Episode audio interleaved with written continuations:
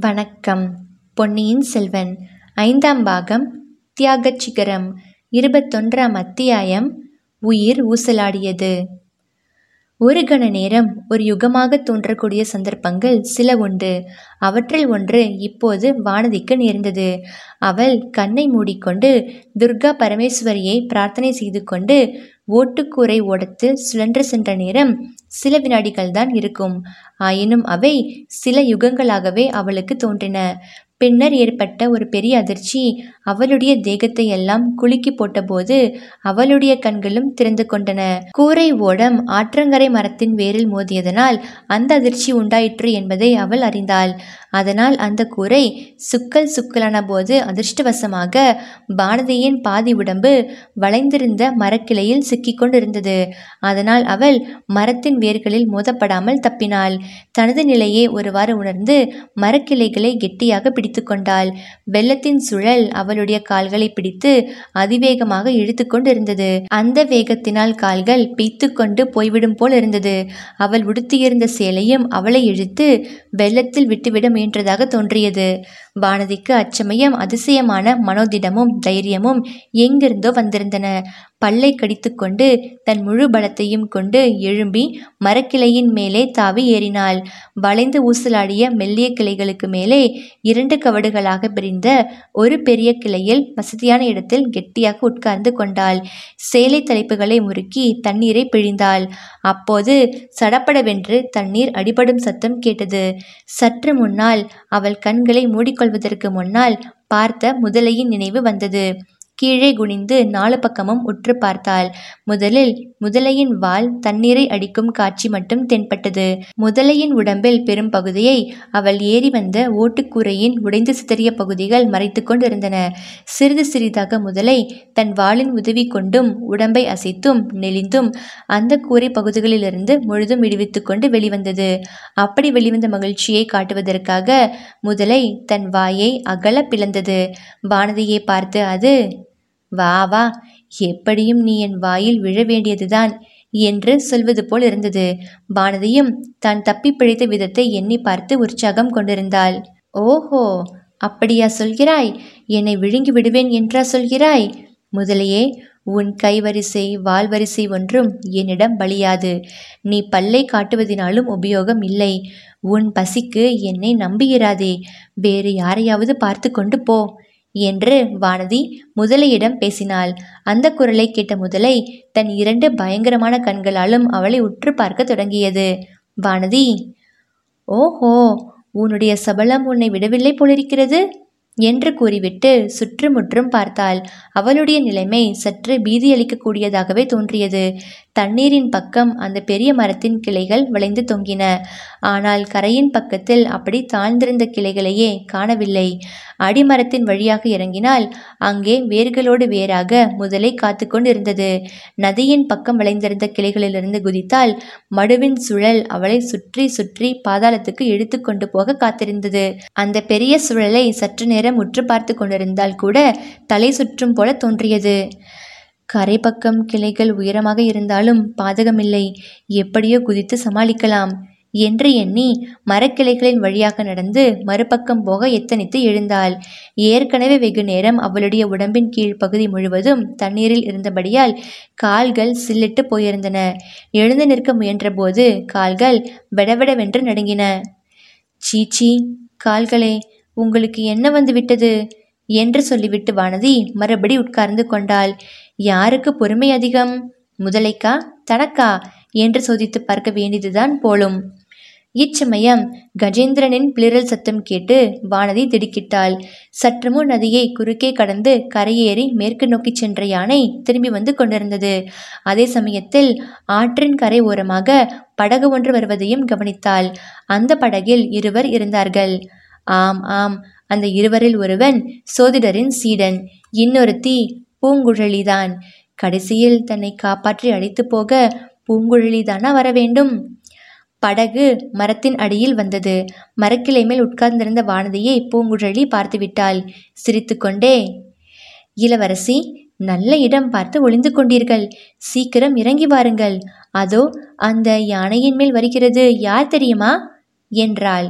வானதியின் மனத்தில் சட்டென்று உண்மை உதயமாகிவிட்டது. ஆனாலும் அதை உறுதிப்படுத்திக் கொள்வதற்காக தெரியாதே யார்?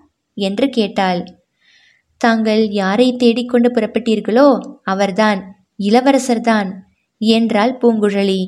வானதி அடங்கா வியப்புடன் யானையில் மேல் வருகிறவரை சில கண நேரம் பார்த்து கொண்டிருந்தாள். அவர் அருகில் வரும் சமயத்தில் தான் மரக்கிளையின் மேல் உட்கார்ந்திருப்பது மிக்க அசம்பாவிதம் என்று தோன்றியது. பூங்குழலியின் யோசனைப்படி அவளுடைய படகில் இறங்கிவிட வேண்டியதுதான் என்று எண்ணி கீழே பார்த்தாள். அச்சமயம் படகு வெள்ளத்தின் வேகத்தினால் மரத்தடியில் நிற்க முடியாமல் நகர்ந்து செல்வதை கண்டாள். படகுடன் போக விரும்பாமல் பூங்குழலி தாவி குதித்ததையும் பார்த்தாள். ஐயோ! இது என்ன? பக்கத்தில் பயங்கர முதலை கிடப்பதை இந்த பெண் கவனிக்கவில்லையா என்ன? ஒரு கணத்தில் ஒன்பதனாயிரம் எண்ணங்கள் வானதியின் உள்ளத்தில் எழுந்து கொந்தளித்தன. அவள் வாயிலிருந்து ஏதோ உளறி குளறி வார்த்தைகள் வந்தன. முதலை என்பது மட்டும் பூங்குழலியின் காதில் விழுந்தது. அவள் திரும்பி பார்த்தாள். ஆம் அவளுக்கு வெகு சமீபத்தில் பிரம்மாண்டமான முதலை அதன் வாயை பிளந்து கொண்டிருந்தது. பூங்குழலி திரும்பி பார்த்த சமயம் முதலை தன் வாளை ஓங்கி தண்ணீரில் அடித்தது. பூங்குழலி எவ்வளவோ தைரியசாலிதான். எத்தனையோ அபாயங்களை சமாளித்திருக்கிறாள். ஆனால் பத்தடி தூரத்தில் வாயை பிளந்து கொண்டிருக்கும் முதலைக்கு முன்னால் மனோதைரியத்தை மட்டும் வைத்துக்கொண்டு என்ன செய்ய? கரணம் தப்பினால் மரணம். ஒரு வினாடியில் உயிர் தப்பாவிட்டால் முதலையின் வாயில் போக வேண்டியதுதான். எப்படி உயிர் தப்புவது? மறுபடியும் படகில் ஏறிக்கொள்ள வேண்டியதுதான். இவ்வாறு எண்ணி பூங்குழலி தண்ணீரில் பாய்ந்தாள். படகு அதற்குள் கொஞ்ச தூரம் போய்விட்டது. சோதிடரின் சீடன் படகை அவ்விடத்தில் நிறுத்த முடியாது என்று தீர்மானித்து சற்று கீழ்ப்புறம் சென்று கரையோரமாக அதை ஒதுக்க எண்ணிக்கொண்டு போனான். பூங்குழலியின் ஆபத்தான நிலையை அவன் கவனிக்கவில்லை. படகை பிடிக்க தாவி நீண்டு சென்ற பூங்குழலி அலைமோதும் கடலை காட்டிலும் காவேரி வெள்ளத்தின் கரையோர சுழல் அபாயகரமானது என்று கண்டாள். சுழலின் வேகம் அவளை கீழ் நோக்கி இழுத்தது. முதலை அவள் பின்னால் அவளை பிடிப்பதற்காக நகரத் தொடங்கிவிட்டதென்பதை உணர்ந்தாள். இந்த நிலையில் அவளுடைய சேலையின் தலைப்பு வளைந்திருந்த மரக்கிளைகளில் மாட்டிக்கொண்டு அவளுடைய நிலையை மேலும் அபாயகரமாக்கியது. இதையெல்லாம் மேற்கிளை மீது அமர்ந்திருந்த வானதி கண்டாள். தன் மீது பூங்குழலி கொண்டிருந்த மனக்கசப்பும் சற்று முன்னால் அவளுடைய கொடூர வார்த்தை காரணமாக தான் செய்த சபதமும் அவள் தன்னை கை தூக்கிவிட வேண்டாம் என்று எண்ணி கையை உதறி தண்ணீரில் விழுந்ததும் மின்னல் வேகத்தில் அவள் மனதில் தோன்றி மறைந்தன.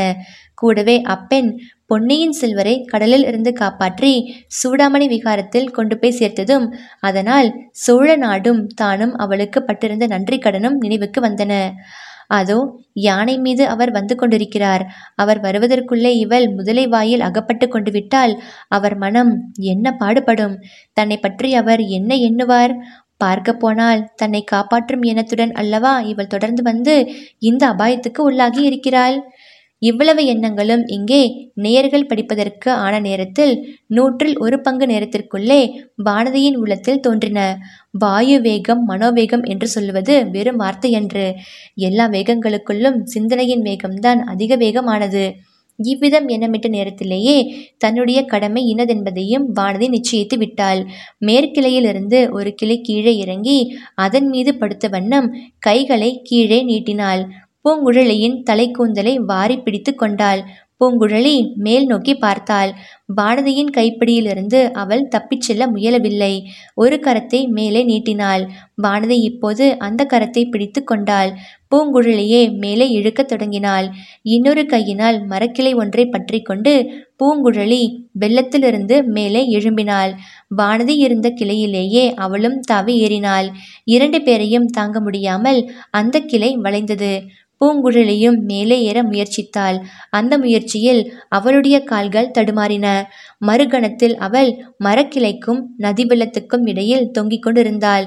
அவளுடைய ஒரு கையை மட்டும் வானதியின் இரு கரங்களும் கெட்டியாக பற்றி கொண்டிருந்தன மரத்தின் வேர்களுக்கு மத்தியில் கிடந்த முதலை வெளிப்புறப்படுவதற்கு சிறிது நேரம் ஆயிற்று. இப்போது அது வெளிவந்து விட்டது. மரக்கிளையிலிருந்து தொங்கிய உருவத்தை பார்த்துவிட்டு வாயை மறுபடியும் அகலமாக திறந்தது. பூங்குழலியின் உடலும் உயிரும் ஊசலாடி கொண்டிருந்தன. வானதியின் மெல்லிய கரங்கள் பூங்குழலியின் வைர உடலின் கணத்தினால் இற்று விழுந்துவிடும் போல் இருந்தன. அவளுடைய உள்ளமோ எந்த கணத்தில் பூங்குழலி தன் கையிலிருந்து நழுவி முதலையின் வாயில் விழுந்து விடுவாளோ என்ற எண்ணத்தினால் துடிதுடித்தது. அத்தகைய விபத்து நேர்ந்துவிட்டால் பிறகு இளவரசரின் முகத்தை அவள் ஏறிட்டு பார்க்கவே முடியாது. பூங்குழலி விழும்போது அவளும் கூட விழுந்து உயிரை விட்டு விடுவதே மேலானது. அப்படித்தான் செய்ய வேண்டும். அதோ யானை நெருங்கி வந்து விட்டது. இளவரசர் அதன் மேல் வருகிறார். அவர் வந்து காப்பாற்றும் வரையில் பூங்குழலியை விட்டு விடாமல் இருக்க இந்த கரங்களில் சக்தி இருக்குமா? யானை ஆற்றங்கரையில் வந்து மரத்தடியில் நின்றது. மறுபடியும் ஒரு தடவை பிளிரியது அந்த சத்தத்தை கேட்டு முதலை அந்த பக்கம் திரும்பி பார்த்தது. என்ன நினைத்து கொண்டதோ என்னமோ. மறுபடியும் மரத்தின் வேர்களுக்கு மத்தியில் சென்று படுத்துக்கொண்டது வானதியும் மரக்கிளையின் மீது குனிந்த வண்ணம் யானையை பார்த்தாள். அதன் மேல் இருந்தவரையும் பார்த்தாள். ஆம் அவர் இளவரசர்தான் பொன்னியின் செல்வர்தான். யானைப்பாகா யானைப்பாகா அன்று ஒரு நாள் பறவை குஞ்சுகளை காப்பாற்றியது போல் இன்றைக்கு இந்த பேதை பெண்களை காப்பாற்று? என்று தனக்கு மட்டும் கேட்கக்கூடிய மெல்லிய குரலில் கூறிக்கொண்டாள். முடியாது இனி இந்த ஓடக்கார பெண்ணை தாங்க முடியாது. இனி ஒரு நிமிஷம் தாமதித்தாலும் தோள் பட்டைகளிலிருந்து கைகள் தனியாக பீந்து விழுந்துவிடும். அப்பப்பா இவள் பெயர் பூங்குழலி. ஆனால் என்ன கணம் கணக்கிறாள்? இரும்பினால் செய்த உடம்பு போல அல்லவா இருக்கிறது? யானைப்பாகா யானைப்பாகா சீக்கிரம் வரமாட்டாயா? பூங்குழலி கிரீச் என்று கத்தினாள். அதை கேட்ட வானதி அவளை முதலை பிடித்து கொண்டதாக எண்ணினாள். சொல்ல முடியாத பயங்கரம் அவள் மனதில் குடிக்கொண்டது. கண்களை இறுக மூடிக்கொண்டாள். அவளுடைய கைகளை பிடித்து கீழ் நோக்கி இழுத்து கொண்டிருந்த கணம் மேலும் அதிகமாயிற்று. முதலைதான் பூங்குழலியை பிடித்து இழுப்பதாக எண்ணி கண்ணை மூடிய வண்ணம் அவளை இன்னும் கெட்டியாக பிடித்து மேலே தூக்க முயன்றாள். கையை விடு வானதி கையை விடு என்று செவியில் அமுதென உழைத்த இளவரசரின் குரல் கேட்டது. இன்னது செய்கிறோம் என்று தெரியாமல் கையை விட்டாள். அவளுடைய தோள்களை பீத்து இழுத்த பாரம் நீங்கியது. கண்களை திறந்து பார்த்தாள். பூங்குழலியை கஜேந்திரன் துதிக்கையினால் சுழற்றி பற்றி எடுத்து கரையில் இறக்கிவிடுவதைக் கண்டாள். பூங்குழலியின் கண்கள் மூடியிருந்தன. யானை துதிக்கை அவள் மீது சுற்றிய போதுதான் அவள் அவ்வாறு கிரீச்சிட்டு கத்தி இருக்க வேண்டும். அதே மாதிரி தானும் ஒரு தடவை கத்திவிட்டு மூர்ச்சியடைந்தது வானதிக்கு நினைவு வந்தது. இப்போது அதை காட்டிலும் பன்மடங்கு அபாயகரமான நிலைமையாய் இருந்தாலும் தான் பயப்படாமலும் பிரக்ஞை இழக்காமலும் இருப்பதை நினைக்க அவளுக்கே வியப்பாய் இருந்தது. தன்னுடைய தைரியத்தை பார்த்து மெச்சி பாராட்ட இளைய பிராட்டி இங்கே இல்லையே. ஆயினும் பாதகமில்லை. எப்படியும் ஒரு நாள் அவருக்கு தெரியாமற் போகாது. இப்போது என்னுடைய கதி என்ன பூங்குழலியை மட்டும் அழைத்து கொண்டு என்னை இந்த மரத்தின் மேலேயே விட்டுவிட்டு இளவரசர் போய்விடுவாரா? அவ்விதம் அவர் செய்தால் அது என்னுடைய அசட்டுத்தனத்துக்கு சரியான தண்டனையாகத்தான் இருக்கும். இல்லை இல்லை கஜராஜனின் துதிக்கை மறுபடியும் அவளை நோக்கி நீண்டு கொண்டு வந்தது. வானதி மீண்டும் ஒரு தடவை கண்களை மூடிக்கொண்டாள். மறுகணம் அவள் மரக்கிளையிலிருந்து தூக்கப்பட்டு கெட்டியான தரையில் விடப்பட்டதை உணர்ந்தாள். கண் விழித்து பார்த்தபோது தான் நதிக்கரையில் பூங்குழலிக்கு அருகில் நிற்பதை கண்டாள். தன்னை அறியாமல் எழுந்த அன்புடனும் ஆர்வத்துடனும் அந்த ஓடக்கார பெண்ணை கட்டி தழுவிக் கொண்டாள். பூங்குழலி கண்களில் நீர் ததும்ப தழுதழுத்த குரலில் இளவரசி இன்று என் உயிரை காப்பாற்றினீர்கள். நான் உங்களை நதி வெள்ளத்தில் மூழ்கி போகாமல் காப்பாற்றி அழைத்து போக வந்தேன். அதற்கு மாறாக நீங்கள் என்னை முதலை வாயிலிருந்து காப்பாற்றினீர்கள். இந்த நன்றியை என்றும் மறக்க மாட்டேன் என்றாள். பூங்குழலி நானா உன்னை காப்பாற்றினேன். உன்னையும் என்னையும் அந்த யானைப்பாகன் அல்லவா காப்பாற்றினார்? அவரிடம் உன் நன்றியை கூறு என்றாள் வானதி. என் உயிர் மேல் எனக்கு அவ்வளவாக ஆசை ஒன்றுமில்லை. ஆனால் என் அத்தை அவளுடைய செல்வ புதல்வரிடம் ஓர் அவசர செய்தி சொல்லும்படி என்னை அனுப்பினாள். அதை சொல்லுவதற்கு முன்னால் நான் செத்துப்போக போக விரும்பவில்லை. என்றாள் பூங்குழலி. யானையின் மேல் இருந்தவரை வானதி நிமிர்ந்து பார்த்தாள். ஏதோ ஒரு விஷம குதூகலம் அவளை அச்சமயம் பற்றி கொண்டிருந்தது. யானைப்பாகா? யானைப்பாகா? எங்களை உன் யானை மேல் ஏற்றிக்கொண்டு போகிறாயா? என்று கேட்டுவிட்டு கலீர் என்று சிரித்தாள்.